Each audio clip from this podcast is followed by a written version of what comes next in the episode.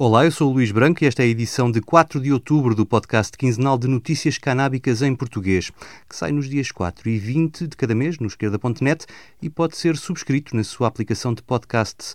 O mesmo acontece com os outros podcasts do esquerda.net, como Alta Voz, com leituras longas de artigos, o Mais Esquerda, com registros de debates e conferências, os Cantos da Casa, com o melhor da música portuguesa, e o Convocar a História, um, um podcast de Fernando Rosas, que traz convidados diferentes todas as semanas. E agora vamos às notícias.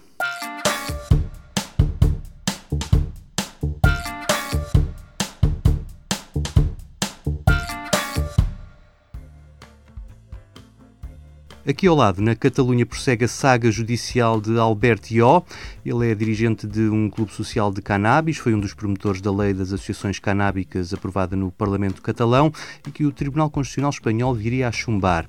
Aqui o que está em causa é uma rusga policial em 2014 ao armazém onde a associação plantava cannabis para os seus cerca de 4 mil sócios. Tió e outros dois dirigentes foram condenados por crimes contra a saúde pública e associação ilegal. Ele recorreu sempre na Justiça até ao Tribunal Supremo, que confirmou a condenação. O último recurso na Justiça Espanhola para evitar a prisão foi junto do Tribunal Constitucional, mas sem sucesso. Os juízes decidiram nem sequer aceitar o recurso. Esgotadas as vias legais em Espanha, Albert não desiste e vai agora recorrer ao Tribunal Europeu de Direitos Humanos. Aos juízes de Estrasburgo vai alegar que os seus direitos à autonomia e à dignidade pessoal foram violados que a pena imposta de 5 anos de prisão é desproporcional à situação e que a ambiguidade da lei acerca das associações canábicas no país tornaram a condenação ainda mais injusta. Mas este recurso à Justiça Europeia não suspende a condenação, quer dizer que a qualquer momento Albert Ió com 53 anos e três filhos menores, pode ser detido e levado para cumprir pena na cadeia. A única esperança disso não acontecer está agora no pedido de indulto, que recolheu mais de 13 mil assinaturas, entre as quais de deputados dos partidos que viabilizaram o atual governo espanhol. Esse pedido de indulto está desde fevereiro na secretária do primeiro-ministro Pedro Sánchez. Se for mesmo obrigado a cumprir pena, o ativista disse esperar que ao menos isso agite o debate e acelere as decisões políticas acerca dos clubes sociais de cannabis no país acompanhando assim os avanços que vão sendo feitos além fronteiras. Para já, o sinal vermelho do Tribunal Constitucional deixa as 1.500 associações canábicas espanholas em maus lençóis, caso o TIO seja o primeiro dirigente associativo a cumprir pena de cadeia por uma atividade que, à luz da lei aprovada na Catalunha, seria perfeitamente legal.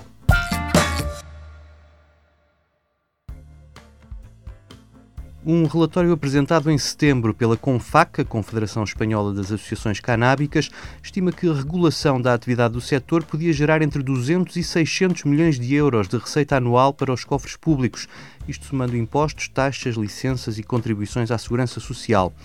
O estudo da CONFAC aponta ainda que estas 1.500 associações canábicas empregam hoje 7.500 pessoas em Espanha, grande parte em situação irregular, e graças ao limbo legal em que se encontra, claro que não teve acesso aos apoios económicos por causa da pandemia.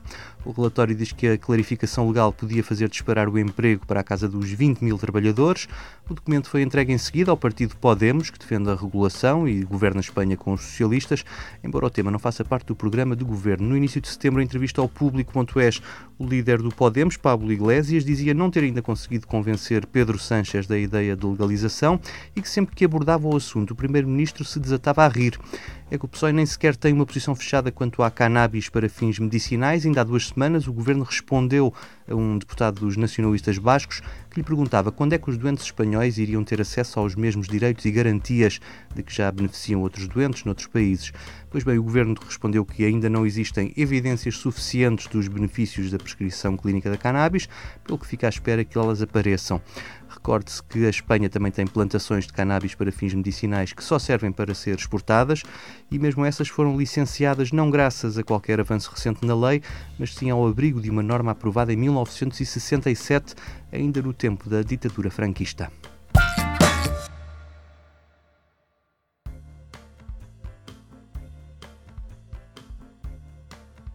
E na Bélgica, onde os socialistas também estão no governo, mas aqui na companhia de seis partidos, a chamada coligação Vivaldi, também surgem apelos à legalização. Desta vez foi o presidente da Câmara de Bruxelas, Philippe Close, a pedir ao seu partido e ao novo governo que mostrem alguma coragem sobre este assunto ou pelo menos deixem o Parlamento resolvê-lo. Diz ele que os polícias estão fartos de perder tempo a correr atrás dos fumadores de charros e dos dealers, numa altura em que a justiça já não persegue a posse abaixo das 100 gramas. O edil de Bruxelas defende a criação de lojas controladas pelo Estado para vender cannabis e assim evitar a perda de tempo e de milhões de euros de dinheiros públicos.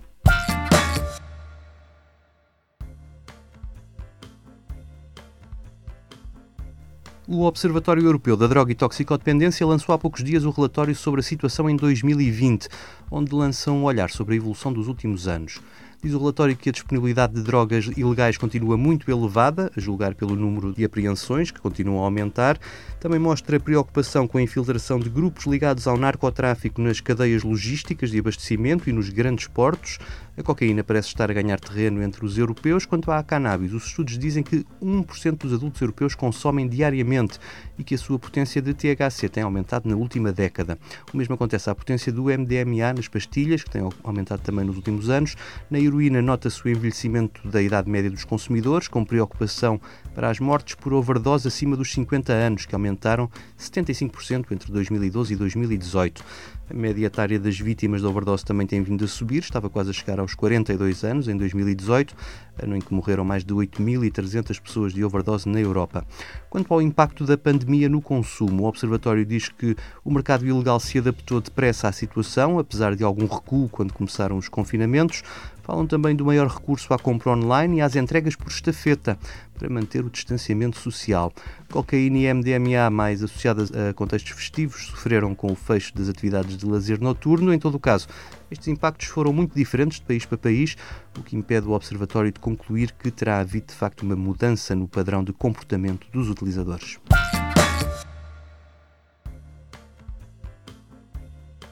Dos Estados Unidos vêm boas notícias. O país que exportou o proibicionismo no século XX viu diminuir em 2019 o número de detenções relacionadas com a cannabis. Isto já não acontecia há quatro anos. Segundo os dados revelados pelo FBI, as cerca de 545 mil detenções policiais ligadas à cannabis representam pouco mais de um terço de todas as detenções relacionadas com drogas ilegais. E a esmagadora maioria, cerca de meio milhão de detenções, ficaram a dever simplesmente à posse de cannabis. Feitas as contas, a cada minuto que passa, ou para sermos mais exatos, a cada 58 segundos, há um norte-americano a ser detido pela polícia por causa desta planta. Os defensores da regulação voltaram a chamar a atenção para o impacto desproporcional que estas detenções assumem nas comunidades negra e latina e, claro está, para o pouco sentido que faz prender adultos por consumirem cannabis.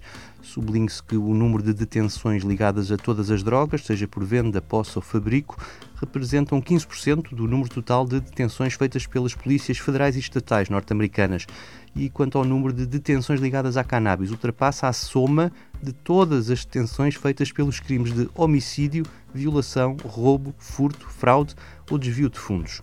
A contribuir muito para a queda das detenções no ano passado esteve o estado do Texas, com menos 50 mil do que no ano anterior. Ainda nos Estados Unidos, mais concretamente no estado do Colorado, um dos primeiros a legalizar a cannabis, o governador assinou esta semana um perdão a quase 3 mil condenados pela posse de menos de 25 gramas de cannabis. Jared Polis diz que é ridículo que ser-se apanhado a fumar um charro nos anos 70 tenha perseguido muitas pessoas no Colorado ao longo das suas vidas e colocado barreiras ao seu sucesso. O governador fala em concreto da procura de emprego ou de casa, onde essa condenação surge sempre no registro criminal. O perdão é automático, mas dirige-se apenas às vítimas de condenação em tribunal estadual, pelo que as condenações e multas a nível municipal não serão apagadas do cadastro. E quem vai deixar de ser condenada é a população da cidade de Ann Arbor, no estado de Michigan, caso seja apanhada na posse de fungos ou plantas enteógenas, com efeito psicadélico dos cogumelos à ayahuasca. Há 15 dias, os deputados da cidade aprovaram por unanimidade a descriminalização do consumo destas plantas. A iniciativa veio de uma plataforma chamada Descriminalizem a Natureza. A sua porta-voz, Julie Barron, diz que é justamente que a iniciativa pretende restaurar a nossa ligação connosco próprios e com a natureza e acrescenta que, para além do poder catalisador de experiências profundas de crescimento desenvolvimento pessoal e espiritual. Também existem potenciais usos terapêuticos destas substâncias, por exemplo, no combate às dependências ou à depressão.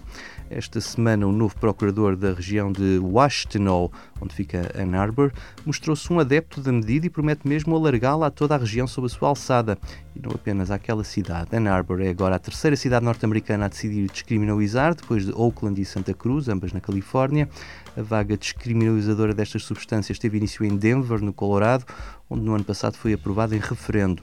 E no mês que vem, quando os eleitores da capital norte-americana forem votar nas presidenciais, também serão questionados sobre se querem acabar com a perseguição aos utilizadores de plantas enteógenas na cidade de Washington.